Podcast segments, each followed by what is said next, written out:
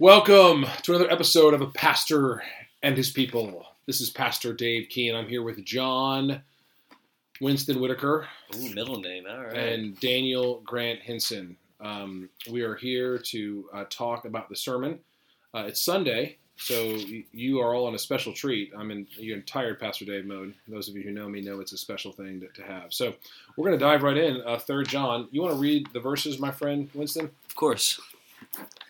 Um, chapter one, the only chapter, and verses five through eight. Beloved, it is a faithful thing you do in all your efforts for these brothers, strangers as they are, who testify to your love before the church. You will do well to send them on their journey in a manner worthy of God, for they have gone out for the sake of the name, accepting nothing from the Gentiles. Therefore, we ought to support people like these, that they may that we may be fellow workers for the truth. That's a solid text. Solid text, man. Solid. It's small, It's small In stature. It's small in but not in quality. Not in quality, man. Yeah, it's good. Uh, It's kind of like Muggsy Bogues. never heard of him. Never heard of him. Is he a baseball player? Yep. No comment. um. All right. So uh, you're. We're tight. He wished me happy birthday. He did. He did. he knows me by name. Calls you a man of God. Uh, the first and um, only point: the faithful labor of love for the truth.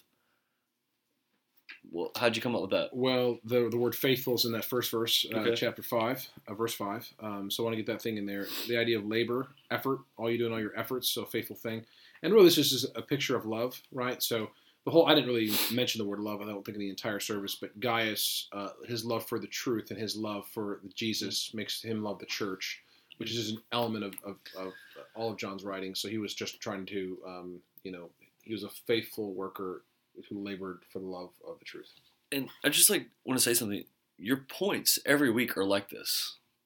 Like your your points are like words that are in the scripture. Yep.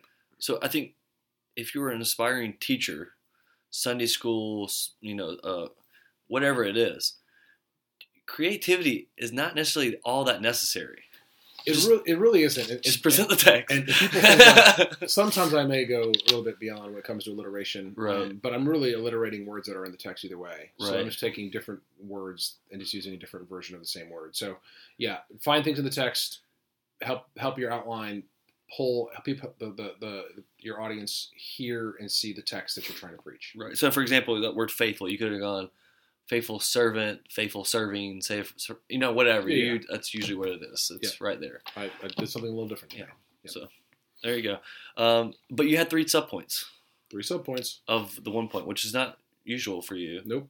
Um, walk us through what was that like? Uh, really, it, it's a, such a short passage. It all has one main thought, Yeah. right? This idea of I wanted to get across in the main message of the, of the sermon. It's a faithful thing to, to labor in mission work, right? So we have this idea of sending them on a manner worthy of God for the sake of the name as a co-laborer, Mhm. right? So I thought those were just kind of all connected to the, the idea of this is the faithful work.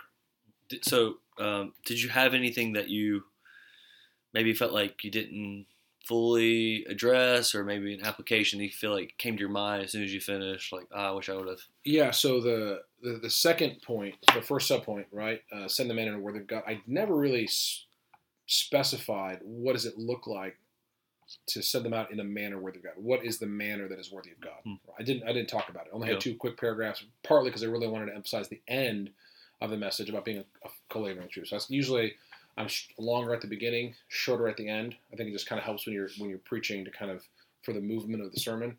But this one was a little bit different because it was a lot more. The last point was the longest point, which Right. is usually not not me.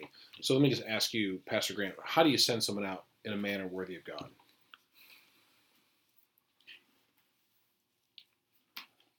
well, first off, you you commend them to God. You know that they've been called.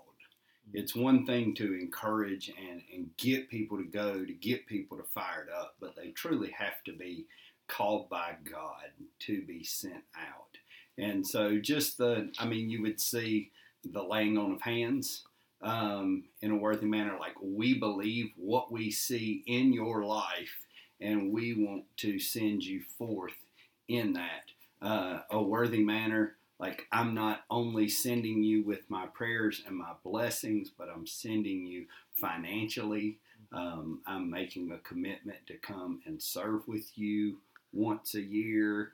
Things of that nature, I think, are uh, sending you in a worthy manner. Very good. To go forth. Would you add anything, John? Someone who's going to be sent one day Yeah, overseas. I think um, this idea of worthy is used multiple ways. So Matthew chapter ten, Jesus is praying his apostles, uh, find those who are worthy. I think that connotation usually has a similar idea throughout the scriptures. How can you, how can something be worthy of the name of Christ? It seems impossible, right? Because no matter what we do, we'd say it's not necessarily worthy of Mhm. Jesus, you know. But I think what he's getting at is, are you? Is it getting out of you the effort, the thought, the time, the energy uh, to the message, right? So, for example, if the message is, "Hey guys, um, you know, there's stormy clouds outside," you wouldn't immediately have to run up and go outside and look. But if I said the building is on fire, you need to get out now, right? The, the message, right? The response is deservedly so. So if the message is the gospel of Jesus Christ and these people are being sent out for the gospel, the worth of that message should be equal to the the worthiness you're sending them out in. So you don't want to give them the bare minimum. You don't want to give them the scraps. You don't want to say, uh, maybe they'll make it, maybe they won't. You want to send them out in your best efforts because the message that they're going with is the best message there is. Yeah, and I, you know we don't want to go too far here in the sense that that's what happens a lot. Like it's got to, you got to have to buy the you know setting them out the best means you don't just give them a car, you give them a Lexus, right? So I Right. don't I don't think that's the idea here, but you you want to treat them in a manner that that is deserving of honor. You Right. know, Scripture says, First Timothy five, those who preach and teach are worthy of double honor. Mm-hmm. Think about you know, maybe he- the end of Hebrews, right, where it says that after that long list, it says, uh, especially those who died, were martyred, of, of whom the world was not worthy, Yeah. right? Like they lived their life in such a way that the world didn't deserve them, right? And we thought the opposite. They really deserve to be honored because of who they are and their character. Right. Um, so Yeah, and and I would say, I mean, even in the sermon, I thought you explained that point well. Maybe you didn't specifically use those words, but us staying here and holding the rope on this end Mm. as the missionary is in the in the pit. I thought if we continue to hold on to them and to keep that relationship alive. I mean, because what is that that rope that they're holding on to? Is it letters? Is it cards? Is it visits? It, you know, I mean that that I, I believe is sending out in a worthy manner. Like not only are you worthy of being sent forth, but you're Yeah. worthy of being kept in contact with. Yeah, it was fascinating, guys. When you started doing a, a little little research on Andrew Fuller, um, he stayed. He traveled a lot in England. A lot of people asked him to kind of come and teach, update on the ministry. Um, he lost one wife and eight of his eleven children. Mm. Right, um, and just a heavy burden for his people wanting to be with them. Um, they said when he was uh, later in life, maybe a couple months out from from death, he would still spend 12 hours at his desk studying and writing for his people. Um, he gave himself to the call of the gospel to the nations, but he never left the shores Um, as a missionary. Well, I have some questions I wrote down. Yeah. First one is, you mentioned suffering on the mission field, very similar to Andrew Fuller, but also put suffering at home for the mission field. You said both. What does that look like, and uh, what might it look like? That's my two questions. So both. What does suffering on the mission field look like? What does suffering at home for the mission field look like, generally? But also, what may it look like? Yeah, so I think if you're suffering on the mission field, there's some things that are very practical. You're going to be away from family and friends, Mhm. right? You're not going to have as much uh, physical comforts, Mhm. right? You know, especially if you're coming from a Western context going to a third world context, you're going to be without, right? Yeah. Um, so there's going to be there's going to be some suffering that that aspect. You may not have you know the medical care that you want. You know, um, you may not have all the, the creature comforts of home. You may not have the internet. Mhm. you know, suffering on the fish field. Um, so I think there's no elements of that.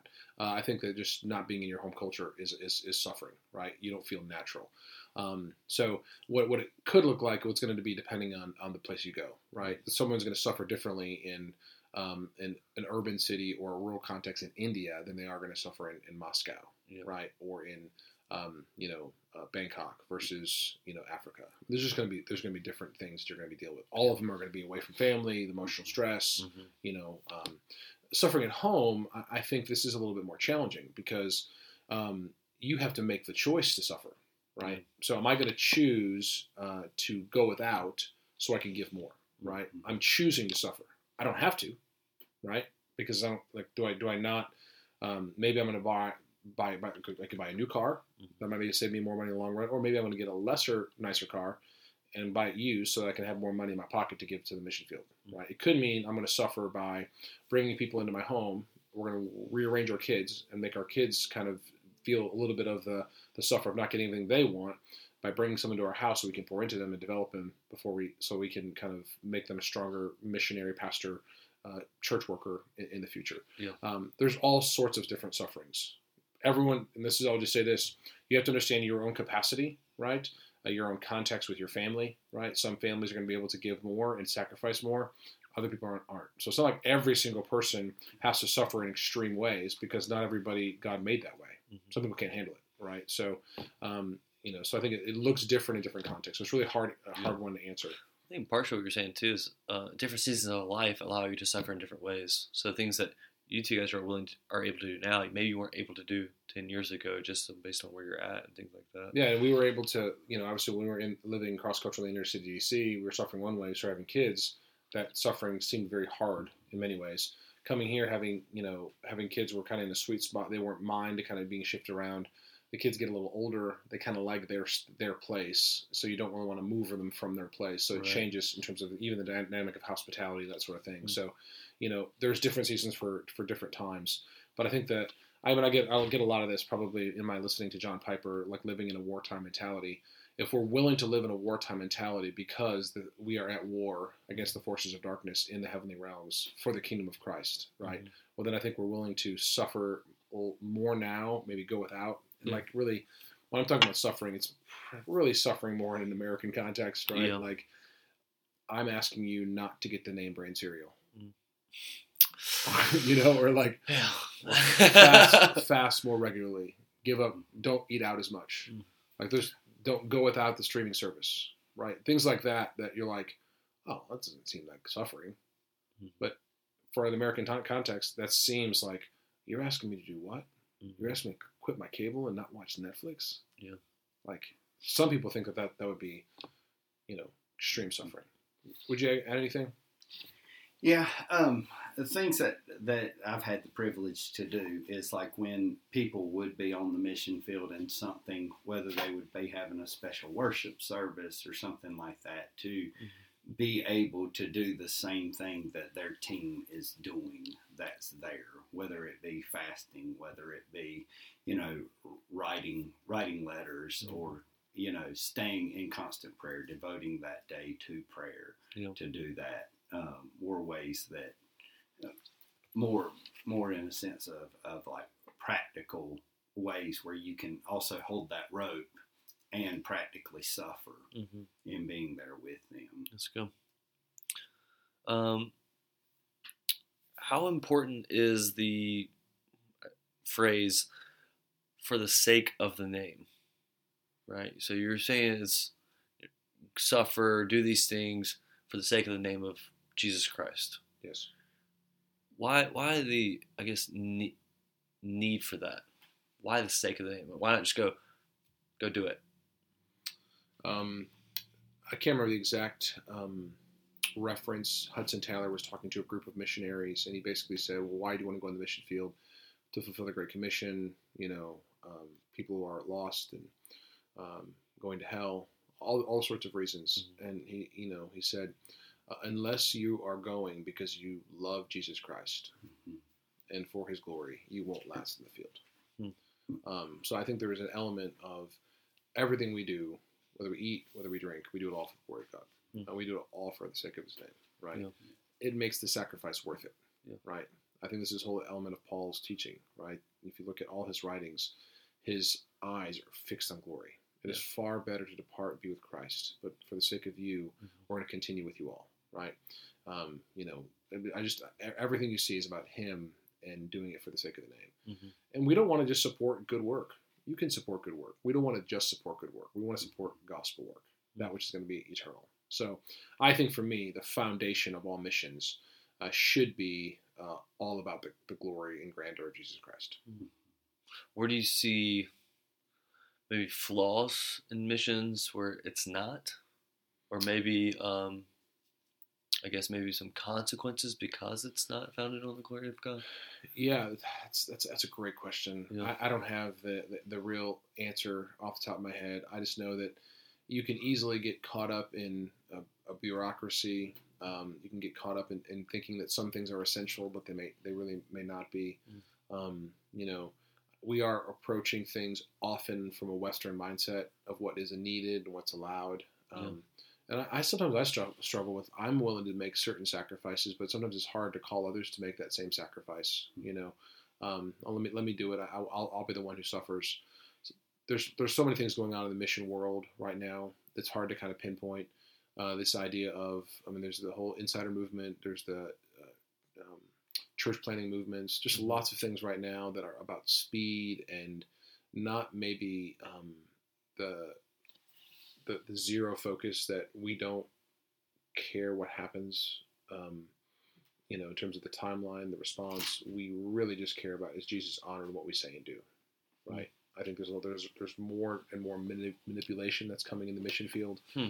A lot of health and wealth gospel is, is is taken from our shores overseas, which is not for the glory of Christ, Yeah. but for financial gain. Well, and if we're not doing it in the if for the sake of the name, Mm-hmm. then our labor is in vain Mm-hmm. because we're trying to bring that attention to ourselves Mhm. or get a pat on the back or for the people Yeah. like oh they don't deserve this they're in a third world country this Mhm. isn't fair Yeah.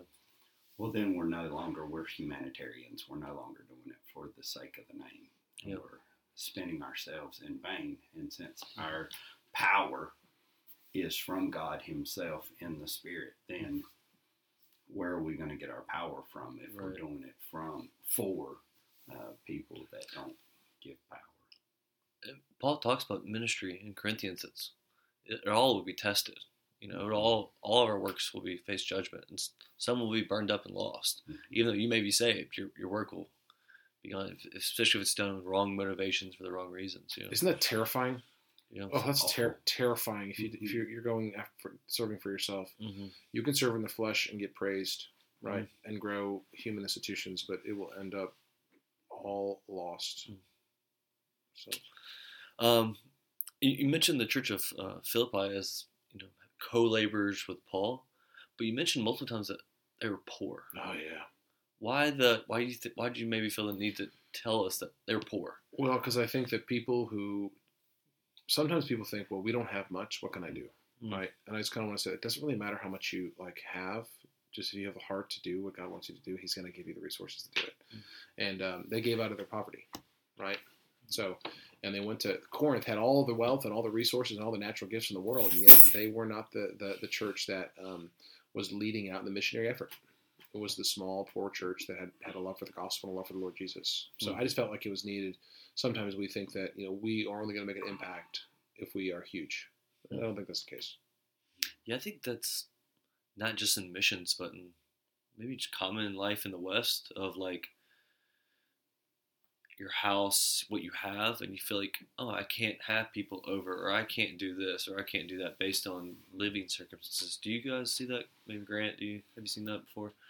Yeah, I mean, even even in our own home, like like it was hard for our setting to have another family with kids over. Mhm. Well, instead, we Amber and I had to shift our mindset and say, "Hey, let's do just couples and singles," Hmm.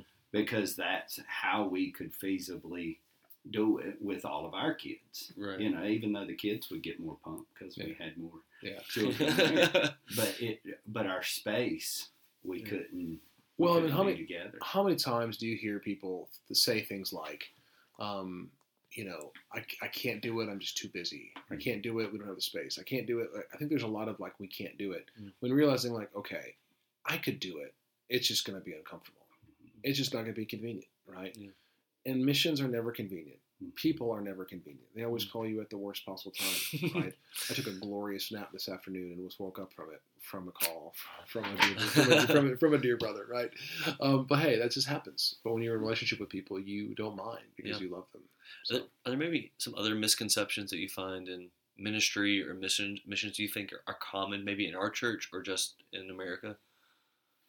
What are things that people you think go to as an excuse for why they can't support or go to missions or well, I think one is kids, right?